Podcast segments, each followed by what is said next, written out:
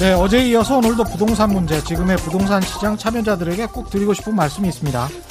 지난 3년여 동안 정부 정책이 아무리 먹히지 않는 것 같다고 하더라도 꼭 지금 확인하셔야 할 게 두 가지입니다. 첫째, 투자적 관점에서 보더라도 지금은 조심해야 하는 시기입니다. 가격, 가격을 보십시오. 그리고 부동산 가격이 정부 정책 때문에 그것만 때문에 오르거나 내린다는 그런 통념에서 벗어나셔야 합니다. 2010년부터 2013년까지 강남 아파트 가격이 30% 넘게 하락한 이유는 정부 부동산 정책 때문이 아닙니다. 산이 높으면 골이 깊습니다. 둘째, 부동산은 부동산입니다. 부동산. 말 그대로 움직이기 힘든 자산이죠. 투기꾼이 아니라 실수요자로 지금 매수를 해야겠다면 팔아야 할 시점, 매도 시점의 부동산 시장이 어떻게 될 것인가 고민하셔야 합니다. 보통 1가구 1주택자라면 한 번 집 사면 10년쯤 후에 팝니다. 그때 가격을 상상해 보십시오. 지금의 저금리 상황이 영원히 지속될 것이다. 그래서 부채 많이 써도 상관없다는 생각 정말 위험합니다. 네, 안녕하십니까. 세상에 이익이 되는 방송 최경련의 경제쇼 출발합니다. 저는 진실탐사 엔터테이너 최경련입니다. 유튜브 오늘도 함께 갑시다.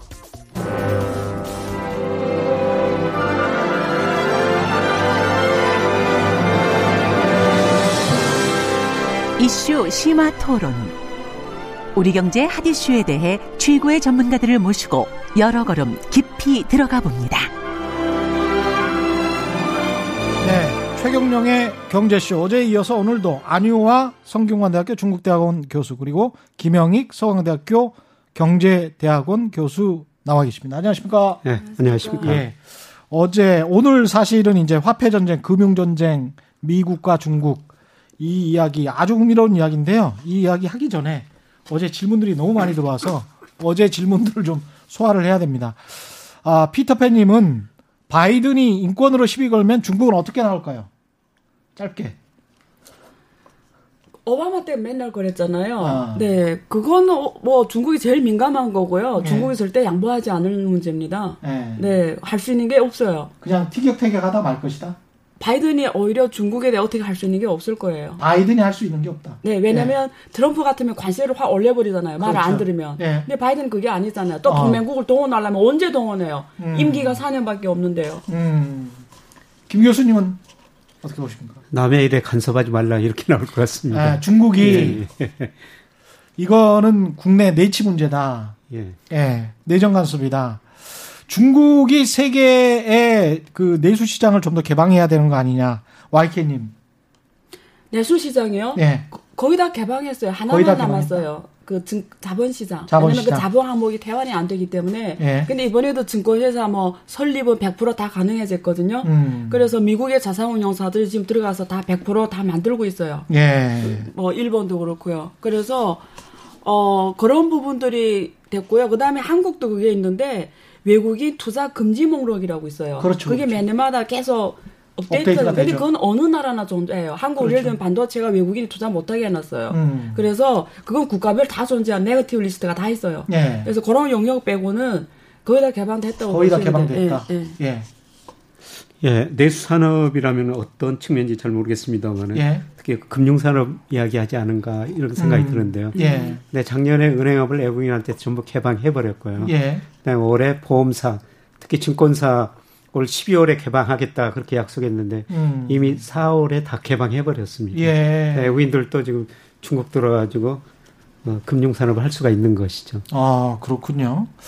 그 다음에, 하이드님은 이거는 좀 복잡한 문제인데, 규제자금 떠나서 빅데이터 절대량에서 밀리는데 한국이 중국 AI를 따라갈 수 있을까? 이거는 사실은 서방 선진국들도 똑같이 하는 네, 이야기인데, 네. 그래서 중국이 지금 AI 특허로는 미국의 입에 넘게 와이퍼, 그렇죠. 와이퍼에 등록된 특허 예. 건수로 원천 기술 말합니다. 그래서 특허 건수로 이미 미국의 입에 넘게 장악하고 있고요. 예. 전 세계에서 AI 특허가 제일 많은 나라가 중국입니다. 그 이유는 AI가 만약에 전기 밥솥이라면 빅데이터는 쌀이거든요. 예. 쌀이 없으면 전기 밥솥은 의미가 없잖아요. 음. 근데 전 세계에서 빅데이터를 그래도 좀 자유제대로 운영해서 혁신하고 예. 사파할 수 있는 나라가 중국이에요. 그래서 테슬라 중국 들어간 거고요. 예. 그런 면에서 중국이 앞으로 더 빨리 나갈 수밖에 없고요. 음. 근데 민주주의 국가는 데이터에 민감하고요. 또 그렇죠. 국회를 통과를 해야 됩니다. 그렇죠. 그래서 시간이 걸릴 거고요. 앞으로도 계속 이게 인권 문제와 연관되면서 그렇죠. 굉장히 어려운 부분들이 있어서 음.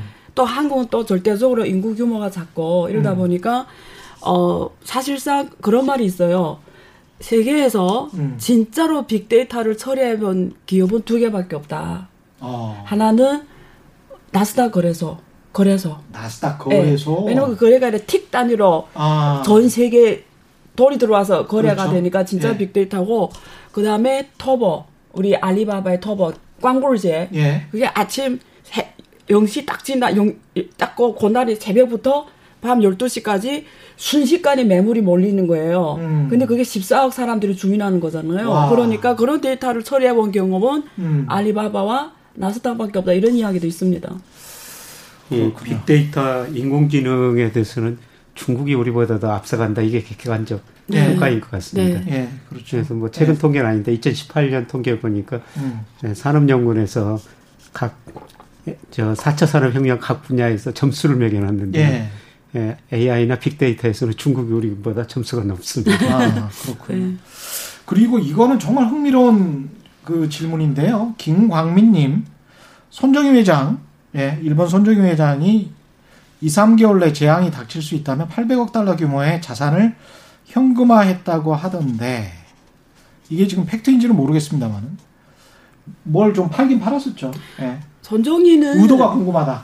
아, 전정희는 유- 지금 자금 유동성 문제가 터졌어요. 아. 예, 그래서 유동성 확보 차원에서 지난번에 그 유럽의 AI, 어, AMR 그 반도체 업체 있잖아요. 예. 그걸 지금 어, 내놨잖아요. 예. 그래서 그 미국 기업이 지금 인수한다 지금 음. 그런 상황이고, 그러니까 유동성 왜냐면 그 후에 투자했던 미래 산업들이 다 부실화가 됐어요. 그랬죠. 예, 그래서 예. 지금 유동성 문제가 있는 부분이 있고요. 첫 예. 번째, 두 번째는 글로벌 코로나에 제일 타격을 입은 게 손정의 회장. 예, 맞습니다. 예. 그리고 전 세계 글로벌에 지금 규제 환경이 변하고 있어요. 예. 어, big tech 기업들, 음. 비- 특히 유럽에서 지금 미국의 big tech 기업들에 대해서 반독점 경쟁법을 들이대기 시작했어요. 그래서 규제하기 예. 시작했습니다. 예. 그래서 이제는 그 손정의가 투자했던 업체들이 다 big tech 기업이에요. 음. 그러니까 이런 기업들이 원래는 회색지대에서 예. 마음대로 혁신하면서 돈을 마음대로 벌어왔어요. 예. 그래서는 어, 전 세계 금융 감독 당국에서 반독점 경쟁 규제를 대기 시작해서 이번에 그래서 아, Ant Financial에서도 상장 유예가 된 거예요. 음. 왜냐면 이제 독점이 얘네 돼버린 거예요. 예. 독점이 되면 어떻게 되냐면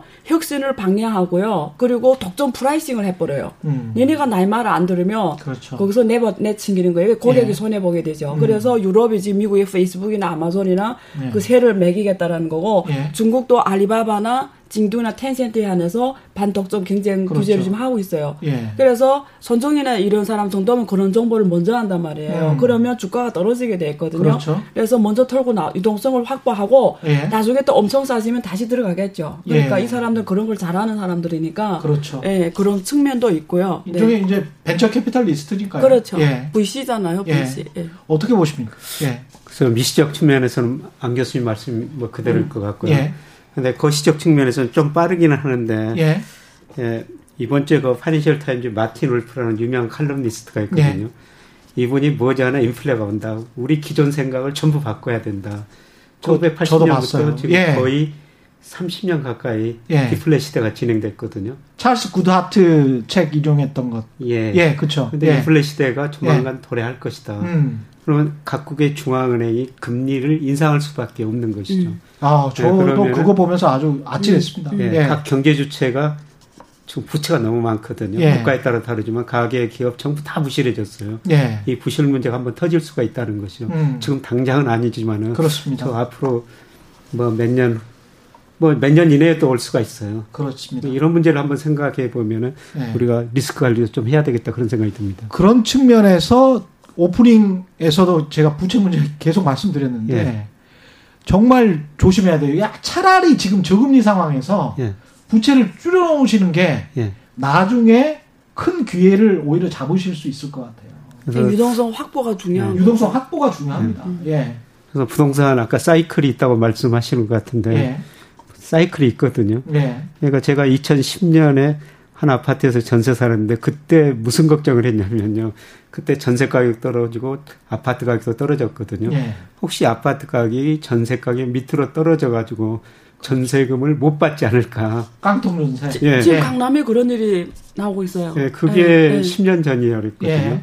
그러니까 모든 경기나 자산가에 그런 사이클이 있는데 음. 예, 지금은 그런 사이클도 한번 생각해 볼 때라고 저도 보고 있습니다. 특히 이제 부채가 많은 상황에서 가계 부채가 많은 상황에서 그 사이클에 맞닥뜨리면 그건 정말 자산 관리 입장에서는 아주 안 좋은 경우거든요. 그러니까 자산을 지키시는 게 중요해요.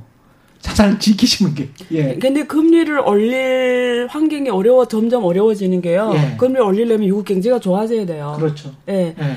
근데 바이든이 지금 하는 공약들을 보면 관세를 올리겠다 그러고 음. 그다음에 돈을 푸는 건 3조 9천억 풀겠다 그러고 음. 예? 음. 그래서 지금 이미 이번에 어, 트럼프가 지금 코로나 극복하면서 3조 달러 넘게 돈 풀었잖아요. 음. 거기에 대해서 금리를 1%로 매겨봐요. 얼마인지. 300억이잖아요. 그렇죠. 그러니까 뭘 내요? 음. 그리고 바이든이 와서도 돈 더 풀 거예요. 음, 왜냐면 그렇죠. 올리는 네. 즉시 경제 주체들이 더 파산이에요. 예. 그러니까 실물 경제가 자기 자체 체질이 약한 상황에서 금리를 음. 올려버린다? 이거는 나, 내가 알아서 주- 국가 경제를 죽여버리겠다는 거예요. 그렇습니다. 원래 예. 말처럼 쉽지 않고요. 예. 그리고 어려워질 거고, 한국도 똑같아요. 한국 가계부채가 1600조 되잖아요. 1800조. 금리를 처음에 1.1만 올려보세요. 얼마예요, 그 이자가? 그건 맞습니다. 누가 담당합니까? 예. 경제가 이렇게 나쁜데. 그렇죠. 그래서 예. 어 저는 솔직히 바이든이 말하는 거랑 음. 저는 이번에 좀 소름 끼친 게 음. 바이든이 말하는 모든 게 누군가 하고 너무 똑같은 거예요. 음. 그 누구는 말 안 할게요, 누군가가. 예. 그래서 말하는 거하고 예. 하우가 안 보인다는 거지. 아. 알겠습니다. 예. 지금까지 이제 질문은 다 받은 것 같고 화폐 전쟁 이야기를 해야 되는데 중국이 일단 디지털 화폐를 세계 최초로 민간인을 상대로 디지털 위안화를 시범 발행을 했습니다. 일단은 이게 뭔지 그다음에 왜 이러는지 좀 짐작이 가는 부분이 있는데 어떻게 보십니까? 알겠습니다. 뭐 예. 일단은 듣는 분들 어느 만큼 DCP에 대해서 공부를 하셨는지 잘 모르겠고요. 예. 어 일단 이래요 상황을 예. 그 4월에 예. 중국의 강서성,江苏省, 예. 어, 수조, 서주시에서 예. 소주성. 예. 공무원들 상대로 예. 그 월급 중에 교통비를 DCP로 월, 발행 에, 지급했어요. 디지털 위안화로. 예. 예. 그 다음에 음.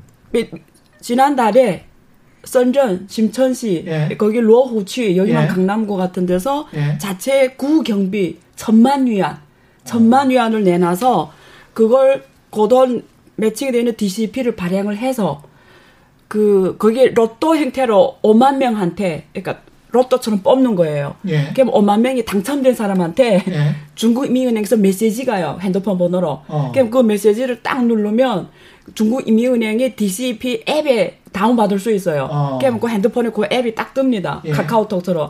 그럼 그 앱을 딱 눌러가면 예. 200위, 한 사람당 200위안씩 준 거거든요. 우리 돈으로 얼마나 됩니까? 한 3만 7천 원? 3만 7천 원. 예, 200위안이 딱 떠요. 네. 그게 DCP입니다. 예. 그래서 위로 딱 미면 지출, 소비할 수가 있고, 음. 잔돈이 있을 거 아니에요. 예. 그럼 아래로 이러면 잔돈을 받는 거예요. 음. 그래서 본격적인 전 세계에서 처음으로 디지털 통화를 민간인 상대로 발행을 한 겁니다. 예. 다시 말해서 중국은 이미 DCEP 시대가 열렸어요. 그래서 중국에서는 디지털 통화를 DCEP라 하고요. 예. 다른 국가들에서는 CBDC라고 표현을 해요. 예. Central Bank, 예. digital currency. 근데 예. 중국은 digital currency electronic payment라고 해요. 그래서 왜 payment. 그래 중국 예. CBDC, CBDC 중앙은행, CB라는 게 중앙은행이잖아요. 예. 그러니까 왜 CBDC라고 DCEP를 하냐? 음. 그 말은 중국 인민은행이 발행하는 DCEP가 음. payment에 더 복권수를 준 거예요. 지불. 지불. 근데 사실은 웨- 웨이페이, 알리페이, 카카오페이, 네이버페이 이게 다 EP예요. 예. electronic payment, 전자결제 그렇죠. 다 똑같은 거예요. 예. 단지 우리가 쓰는 카카오페이, 네이버페이, 알리페이 이런 페이는 앞에서 이렇게 코드 딱 찍으면 결제되는 것처럼 보이잖아요. 네. 근데 실제는 우리 둘이 다 은행에 계좌 개설이 되는 그렇지. 거예요. 그래서 계좌 이체예요. 예. 그래서 엄격하게 말하면 고기술이 아니에요. 음. 이게 핀테크 아닙니다. 그러네. 근데 중앙인민은행이 발행한 DCEP는 음. 정말 EP예요. 그러니까 아. 뭐냐면 두 가지예요. 상업은행을 통해서 계좌 있는 사람들끼리 DCP 결제가 일어나는 부분이 있고 예. 아니면 중, 전 세계 27억 명이 은행 계좌가 없어요. 예. 근데 이런 사람들한테도 DCP를 발행할 수가 있는 거예요. 받을 수가 있는 거예요. 은행 계좌 없어도. 그게 뭐냐면 토큰 베이스. 아. 그거는 우리가 말하는 그 우리 옛날 비트코인처럼 예. 토큰을 주는 거예요. 그래서 그런 형태로 발행하기 때문에 음. 두 가지 형태로 발행이 됩니다. 그럼 이게 완전히 새로운 화폐, 디지털 화폐네요? 그러니까 이런 거죠. 우리가 종이 화폐, 아니, 화, 그 화폐 역사를 보면 처음에 조개, 조개돌 네. 같은 게 화폐였잖아요. 뭐 양도 옛날에 화폐였고 후에 뭐죠? 음. 후에 그 금이나 이런 저, 저, 금속이었잖아요. 네. 그리고 종이 화폐로 왔잖아요. 근데 지금 종이 화폐가 그대로 핸드폰 안에 전자화폐 형태로 숫자로 들어가 버린 그렇죠, 거죠. 그렇죠. 이게 마치 옛날에는 주식을 사면 진짜 실물 증권이 있었어요. 주식이. 음, 음, 음. 지금 없잖아요. 네. 다 전자 주식이 그렇죠, 돼. 그렇죠. 똑같은 거예요. 네. 종이 화폐가 핸드폰 안에 숫자로 들어갔어요. 그렇죠. 그러니까 좋은 점이 있어요. 음. 종이 화폐는 액면가가 있어야 됩니다. 네. 만 원, 오만 원권, 십만 원권. 네. 근데 이게 DCEP가 되면 이제는 액면이 필요 없어요. 음. 0.01원. 뭐 0.01 다 되는 거예요. 그렇죠. 이게 어차피 전자통화니까. 예. 그래서 액면이 없어지는 거고요. 음. 단지 종이 화폐하고 똑같아요. 뭐 나머지는 법적 통화다. 음. 근데 알리페이나 웨이페이나 이런 거내 거절 우리가 가게에서 알리페이로 할게 하면 안 된다 이럴 수 있어요. 근데 DCP나 이런 건 뭐죠? 법정 통화기 때문에 어떤 가게도 거부를 못 합니다. 이거 이렇게 지금 중국이 강력하게 디지털 위안화를 정책을 시행하는 이유는 뭐라고 보십니까? 김영 교수님은? 예. 오늘 안 교수님이 더 잘하실 것 같은데요. 예. 예. 저는 중기적으로 저 안 교수님이 같이 좀 공부하는 모임이 있었거든요. 예. 아주 몇 년 전이었었습니다. 음. 예, 미중사에 예, 무역 전쟁 시작할 것이다. 예. 그 다음에 기술 전쟁을 할 것이다. 예. 그 다음에 결국 금융 전쟁으로 갈 것이다. 그렇죠. 어, 작년에 뭐 계속 무역 전쟁 해오고 있지 않습니까? 예. 지금 사실 기술 전쟁을 하고 있는 음. 것이죠.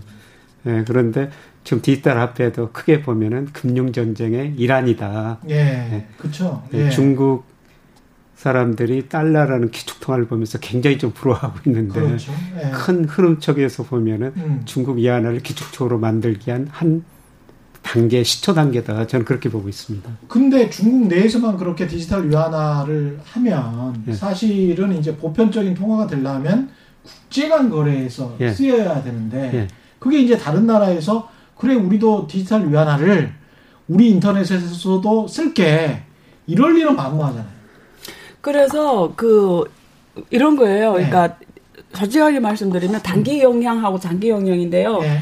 만약에 DCEP가 지금 종이 종이 현금 있잖아요. 음. 그걸 계속 존재하게 허용하고 예. 그러면서 DCP를 발행하고 음.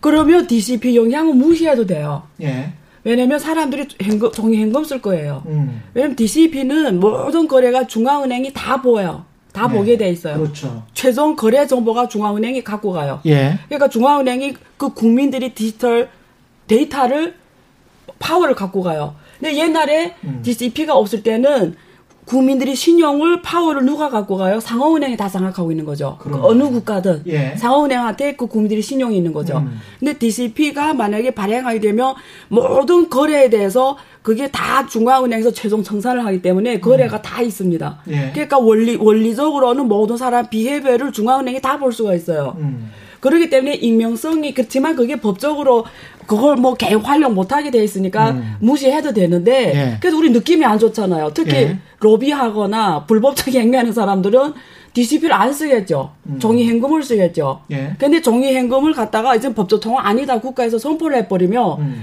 할수 없어서 종이 현금을 다 갖다가 DCP로 바꾸고 이 지하 금융도 다 양성화가 되면서 국가 경제의 투명성을 높이는데 기여를 할 거예요. 음. 근데 만약에 종이 현금을 계속 갖고 간다고 할 때는 종이 현금은 확실히 인명성이 보장되기 때문에 예. 이게 DCP 역할은 다른 나라 CBDC예요. 거의 무시해도 돼요. 그래서 이게서 이걸 토론하면 DCP라는 게 어디 정기현금을 같이 갈 것이냐 대체할 것이냐 아주 큰 이슈입니다. 음. 근데 만약에 대체를 해버리면 달라요. 일단 예. 첫 번째. 예. 그리고 두 번째는 어 DCP에다 금리를 줄 거냐 안 줄 거냐 이거예요. 예. 예를 들면 내가 앱을 다운받았어요. 그럼 내가 그 앱에 내 자녀에게 지금 카카오페이 잔액이 있을 그렇죠. 거 아니에요. 그것처럼 네. 잔액이 얼마 남았잖아요. 음. 이 그게 DCP에다가 중앙은행에 금리를 줄 거냐 안 줄 거냐 문제 있어요. 그 완전히 은행의 기능. 그럼 은행의 예. 기능 그게 M1이 예. 되거든요. 그러면 상업 은행을 구축시키는 거예요. 그러네. 그러면 제일.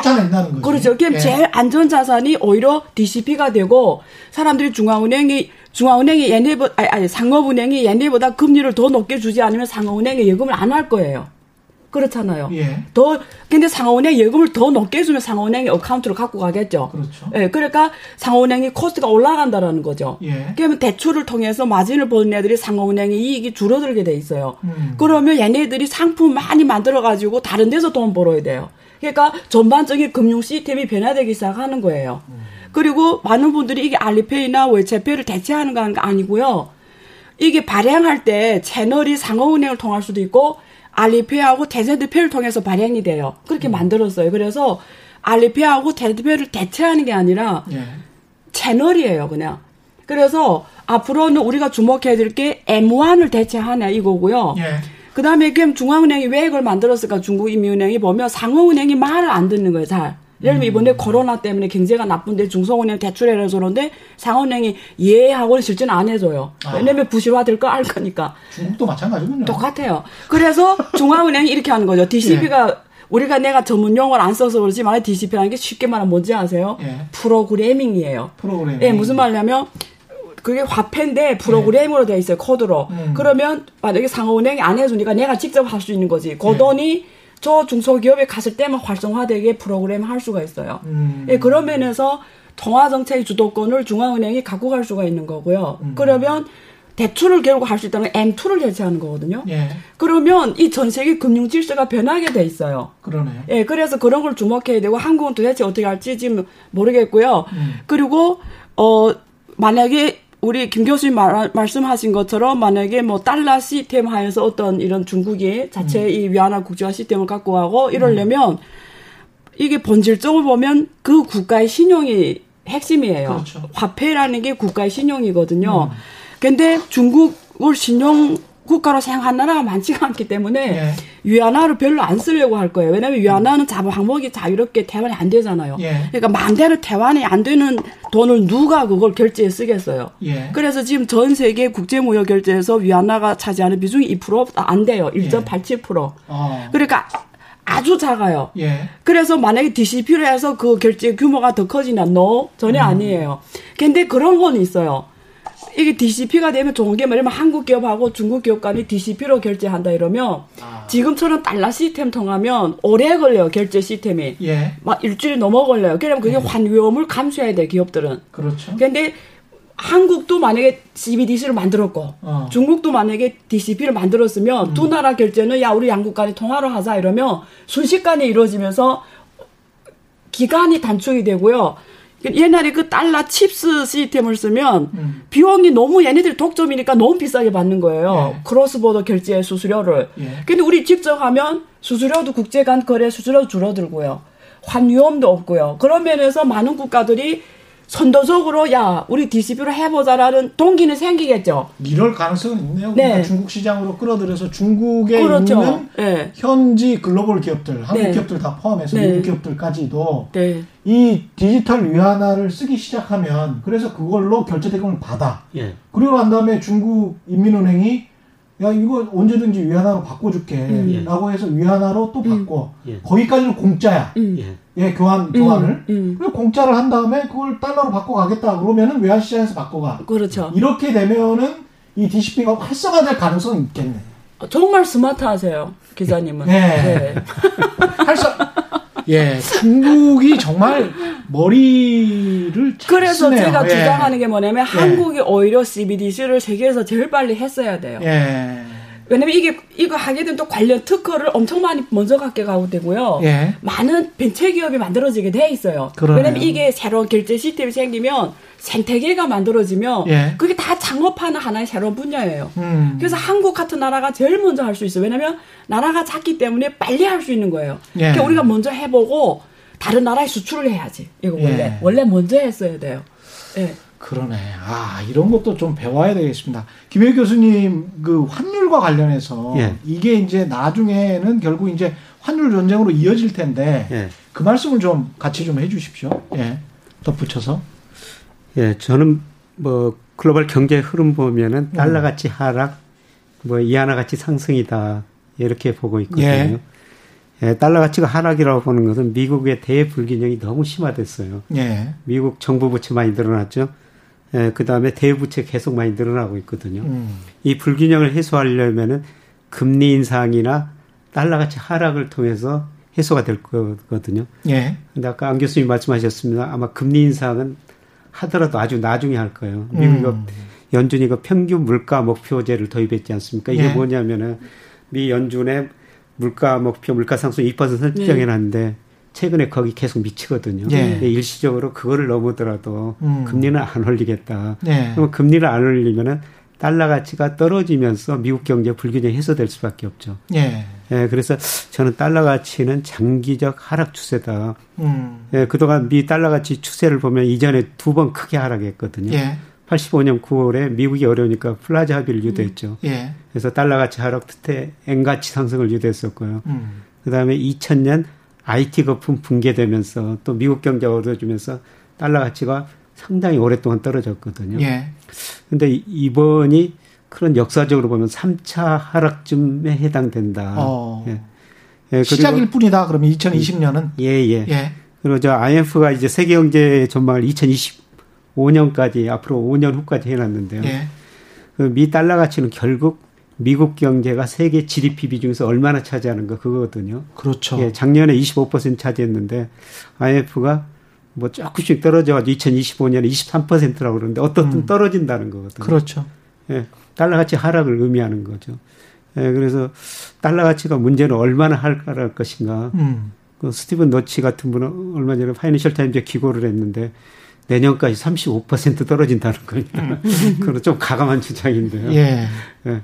오늘 또, 또, 예신 보니까 뭐 시티에서 한 30% 정도 떨어질 것이다. 어. 뭐 이 정도 분석을 하고 있는데요. 저는 그 정도는 아니라고 생각하는데. 그래도 어떻든 꽤 떨어질 것이다. 예. 그랬으면 달러 가치가 하락하면은 어느 나라 통화 가치가 올라갈 것인가. 그렇죠. 뭐 유로할 수도 있고 엔일 수도 있고 예. 특히 저 중국 예. 이안이라고 보고 있거든요. 유로나 엔 입장에서도 근데 이제 재정 적자가 심하단 말이죠. 그쪽도 이제 정부 부채가 심하고 예. 그래서 그 위안화도 마찬가지고 중국도 마찬가지고 그래서 그쪽은 또 본인들의 환율이 너무 올라가서 평가 절상이 돼서 예. 본인들 수출이 잘 안 돼서 예. 이게 경상수지가 안 좋아지는 거를 바라지는 않을 것 같아요. 예. 그래서 중국 입장에서도 위안화 가치 상승을 어느 부분까지 인정을 해야 되냐, 어느 선까지, 어느 선까지 용인할 것 같습니까? 그게 바이든 정부와의 첫 번째 협상 주제예요. 예. 그래서 결국은 가장 해- 바이든이 올라와서 가장 처음으로 중국과의 마찰이 환율에서 생길 거예요. 그렇겠죠. 예, 그래서 혹자는 환율 전쟁이라고 하는데 뭐 전쟁까지는 음. 모르겠는데요. 어쨌든 환율을 어, 중국 정부는 관리 변동 환율제니까 자기 수요에 따라서 숫자를 뭐 이게 목표면 이렇게 가고 가면 이렇게 한단 말이에요. 예. 미, 미국하고 친한 뜻을 나타내면 절상시켜주고 음. 미국이 화나게 만들면 일부러 절하시키고 막 이러면서 하는 거잖아요. 그래서 그렇죠. 저, 저 국내 예. 경제 환경에 따라서. 예. 근데 바이든의 입장을 제가 보충해서 말씀드리면 바이든은 관세를 올리는 주의자잖아요. 예. 그걸 그러면 국내 미국 국내 기업들이 비용이 상승하기 때문에 그만큼 환율을 통해서 비용을 떨어뜨려 줘야 돼요. 예. 그렇잖아요. 25% 올리면 환율을 통해서 어, 달러를 25% 절하시키면 결국은 미국 상품 경쟁력이 상세 해지되는 거잖아요. 예. 그래서 바이든은 약달러 정책으로 갈 수밖에 없어요. 지금 자기가 말하는 걸 하려고 하면 예. 그렇죠. 그리고 또 돈을 풀 수밖에 없고요. 그 코로나가 지금 백신 나오지만 내년에 어떻게 될지 몰라요. 저는 굉장히 오래 갈 것 같아요. 그래서 예. 그런 면에서 어, 당분간은 약달러로 갈 수밖에 없고 음. 그러면 그 말은 다른 말로 하면 중국 보고 어, 위안화 강세로 가 달라는 거죠. 예. 우리가 어려울 때는 좀 음. 희생해 뭐 이런 뜻이에요. 음. 근데 중국 입장에서는 어, 위안화가 강세로 가는 게 좋은 점은 있어요. 음. 위안화 국제화. 그렇죠. 그리고 금융시장을 개방하는 거잖아요. 그렇죠. 그게 뭐막 들어라는 거잖아요. 예. 그러니까 중국이 전략이 이래요. 미국이 어제는 중국을 앞으로 계속 장기 전략으로 억제하는 걸 알기 때문에 예. 중국이 미국이 이런 위험에서 벗어나려면 중국이 생각하시는 전략이 뭔지 아세요? 예. 전 세계가 중국에 대한 의존도를 왕창 높여주는 거예요. 음. 그러면 바이든이 동맹국을 동원할 때 동맹국들이 말을 잘 안 듣는 거죠. 아. 왜냐면 이거는 현금이 왔다 갔다 하는데 바이든이 야, 내말 들어 이러면 듣겠어요? 발언의 손실로 해주고 민주주의 국가는 임기제잖아요. 4년 그렇죠. 운영하는 단기 네. 행정부가 음. 바이든이 왔, 너 동맹국이나 내말 들어. 근데 당장 들으면 내 앞에 돈이 없어지는데 음. 나는 지금 투표를 받아야 되는 사람이고 음. 그렇기 때문에 중국의 전략은 장기적으로 전 세계의 질서 속에 더 깊이 들어가서 음. 전 세계 국가가 중국에 대한 의존도를 더 높여버리는 거예요. 그러면 대마불사라는 뜻이 있잖아요. 음. 너무 크기 때문에 중국을 죽이면 다 같이 죽는 거죠.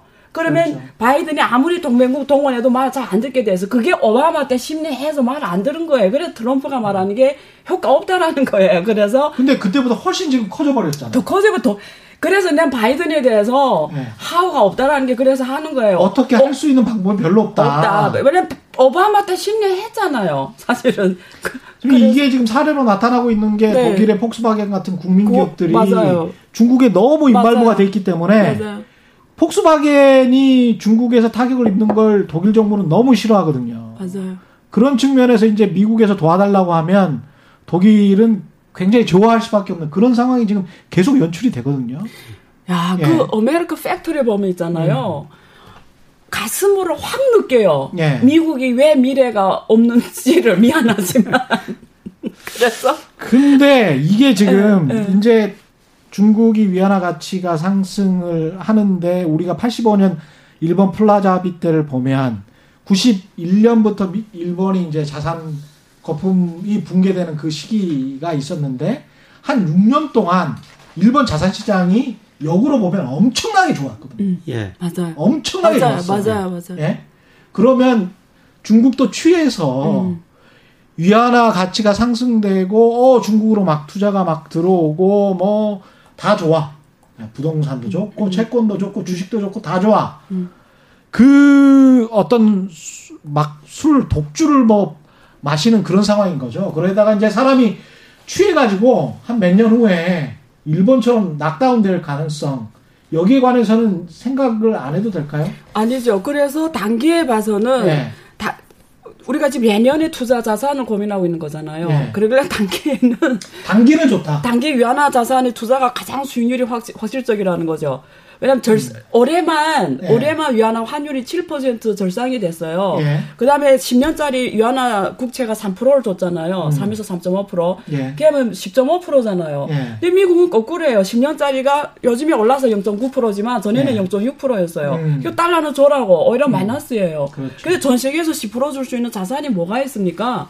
예? 그렇기 때문에 단기는, 우리는 그러니까 돈을 벌려면 음. 들어가는 타이밍과 나오는 타이밍이 중요해요. 즐길 수 있을 때 즐겨야 된다. 예, 그래서 내가 내, 나의 투자 기간을 정해서 예. 맞는지를 예. 확인하고 예. 액션을 취하고요. 첫 번째 포인트. 두 번째 예. 길게 봤을 때 예. 지금 말씀한 길게 보는 거잖아요.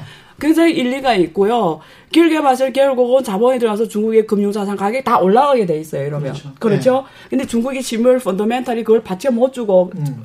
금융자산만 올라가는 그게 결국 버블이거든요. 예. 그러면 그게 일본처럼 붕괴, 가 되면서 결국은 어 중국은 결국 다시 중진과 함정이 빠지게 돼 있어요. 그렇죠. 그래서 중국이 이런 것들을 극복하려고 만든 게 쌍순환이에요. 음. 그래서 무슨 말이냐면 예. 결국은 중국은 중국 국민들이 소비 소득 수준을 올려서 예.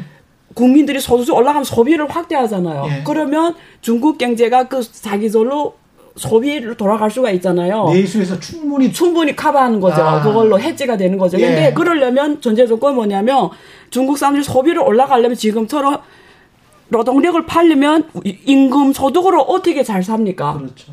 사람의 소득은 임금 소득과 capital gain이 있어요. 그렇죠. capital gain이 늘려면 자본시장이 커야 돼요. 예. 큰 물이 그러면 자본시장 발전시켜야 되는. 거예요. 예, 금융소득. 그래서 그다음 두 번째 포인트가 뭐냐면 이제는 value chain이 그러니까 그 제조업의 구조가 고부가 가치 산업이 주도 산업으로 들어와야 돼요. 예. 그, 그래야 내 임금이 높아지는 거예요. 그렇죠. 아, 김밥을 팔아서 언제 내가 임금을 높일 수가 있습니까? 음. 그러니까 이제 반도체 같은 산업이 들어와서 사람들이 거기서 일을 해야 내 월급이 몇백만 받을 수 있으면서 거기 10%만 써도 소비를 크게 할 수가 있잖아요. 예. 그러니까 중국 사람 소비 수준을 올려주려면 고부가 산업이 주도 산업 들어와줘야 돼요.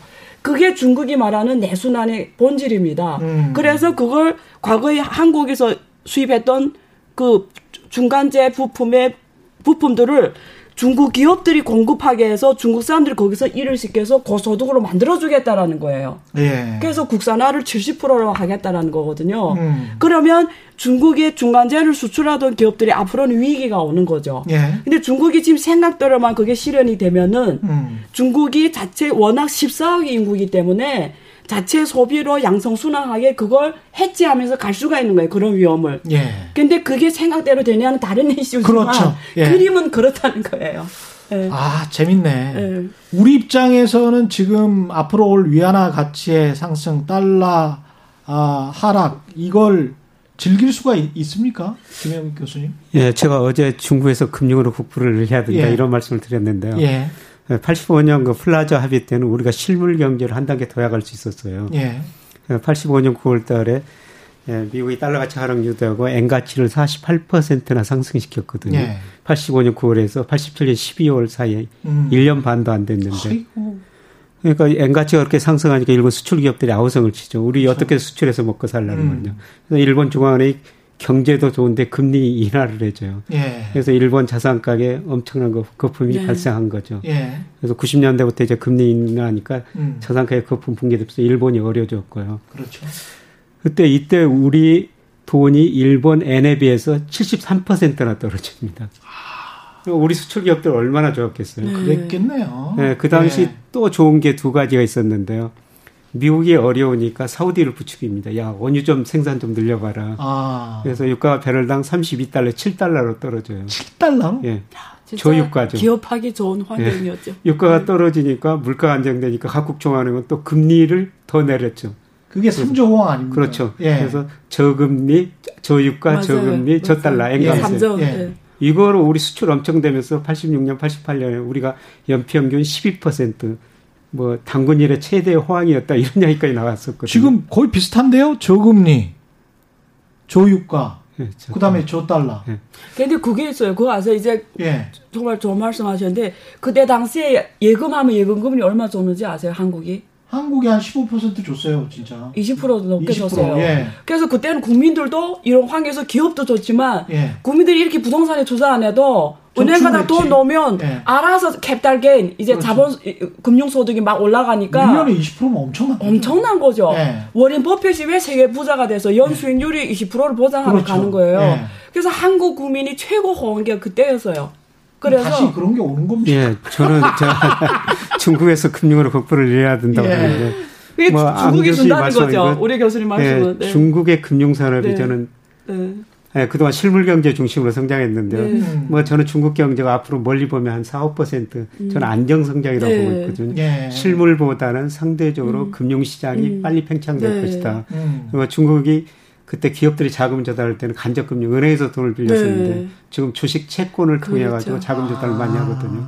그러니까 증권 시장이 굉장히 빨리 확대되라는 거죠. 그렇죠. 예. 그리고 미국이 중국한테 계속 금융시장 개방 좀 해라. 네. 어. 그걸 요구하고 있고 중국도 장기적으로 보면은 위안화 국제화를 포함한 금융강을 추구하기 때문에 음. 시간의 문제에 네. 더 개방할 수밖에 없다고 생각하고 네. 있거든요.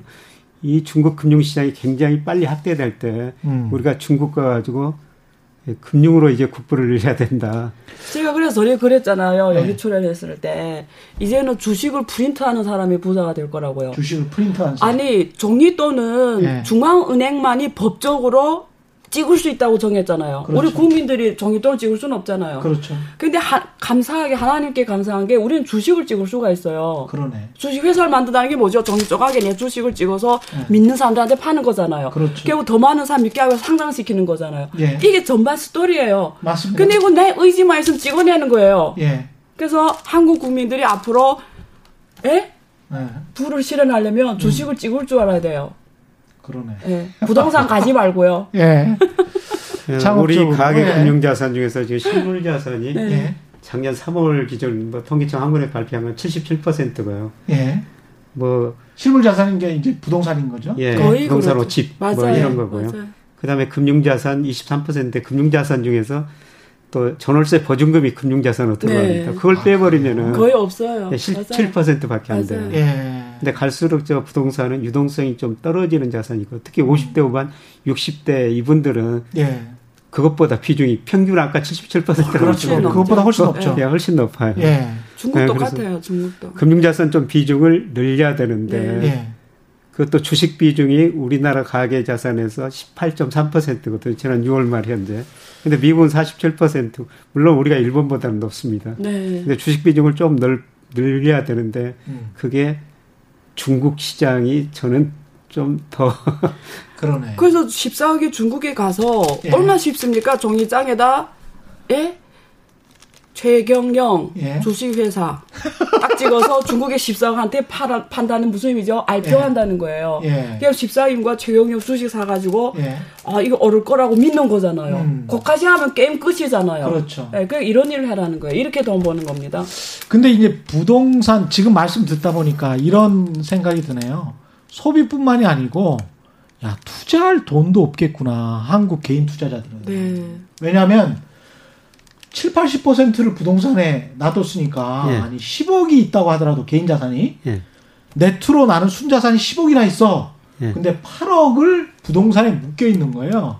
2억밖에 없는 거고 그 중에서 또 일부는 뭐 다른 데 묶여 있고 맞아요. 그러면 1억 정도만 남아 있을 거 아니에요. 예. 그러면 1억 가지고 이제 투자를 하면 투자 수익이 얼마 안 나올 거 아닙니까? 그러니까 한국에서 순자산 10억이면 그래도 중상층에 속하는 건데 그렇죠. 네.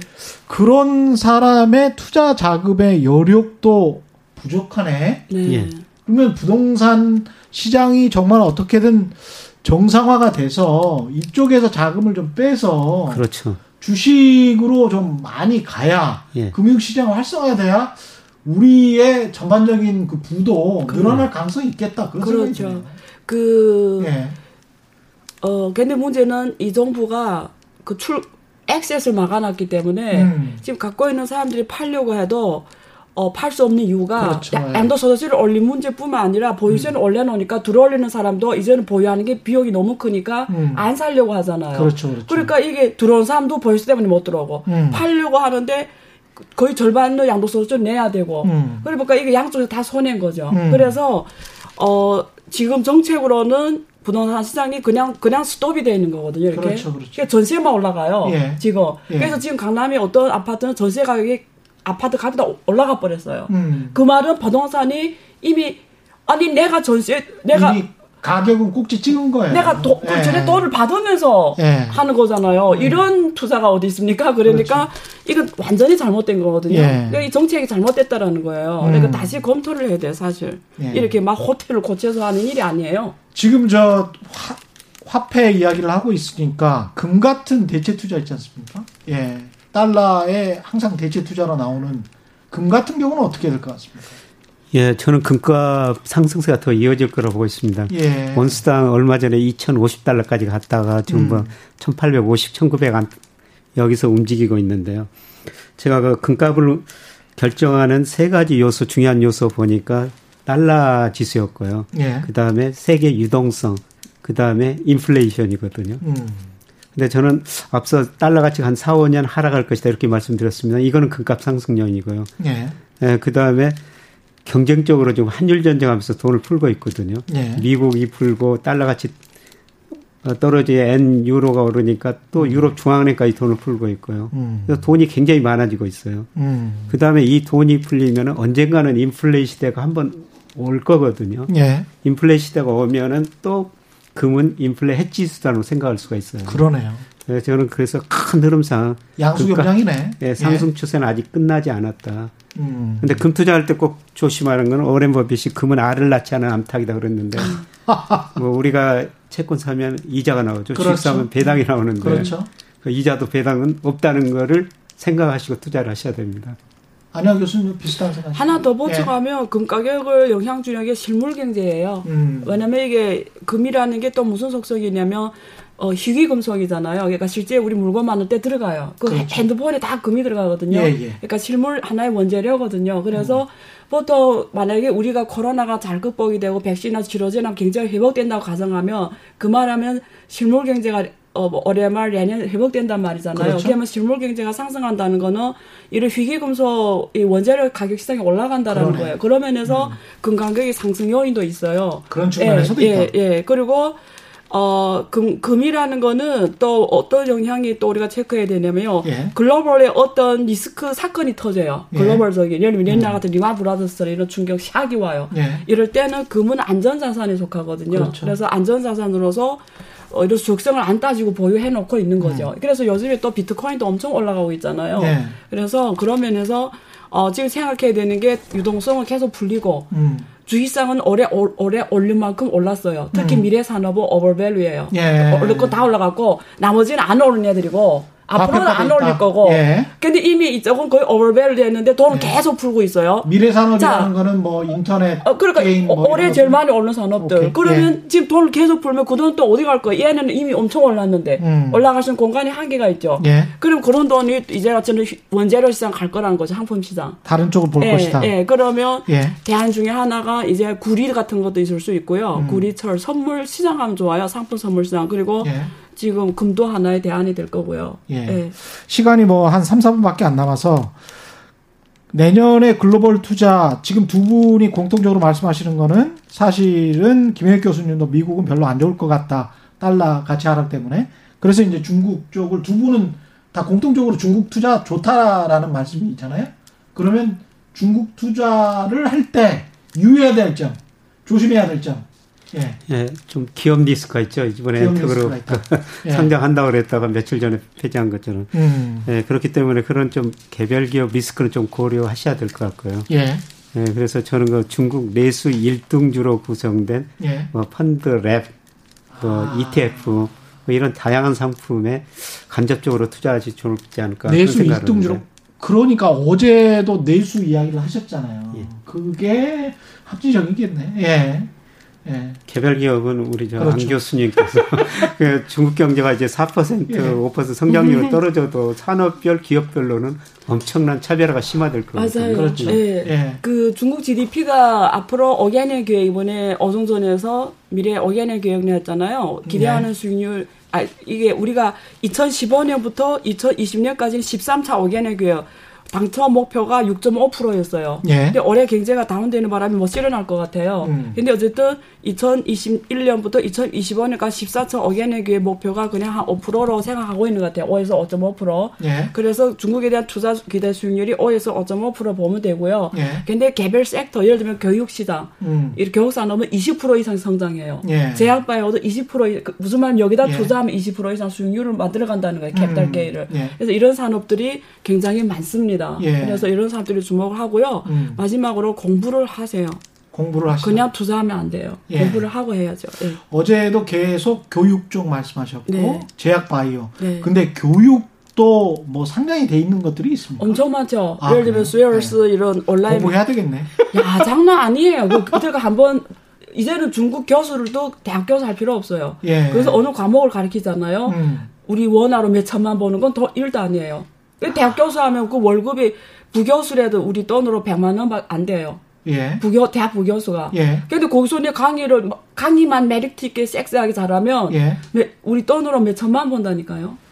대학이 이제 어떻게 하겠어요? 알겠습니다. 오늘 말씀 감사합니다. 아주 많은 도움이 될 것 같습니다. 지금까지 안유화 성균관대학교 중국대학원 교수 그리고 김영희 서강대학교 경제대학원 교수 두 분과 함께했습니다. 고맙습니다. 네, 고맙습니다. 네, 최경령의 경제쇼 여기까지입니다. 저는 KBS 최경령 기자였고요. 다음 주 월요일 4시 5분에 다시 찾아뵙겠습니다. 지금까지 세상 이익이 되는 방송 최경령의 경제쇼였습니다. 고맙습니다.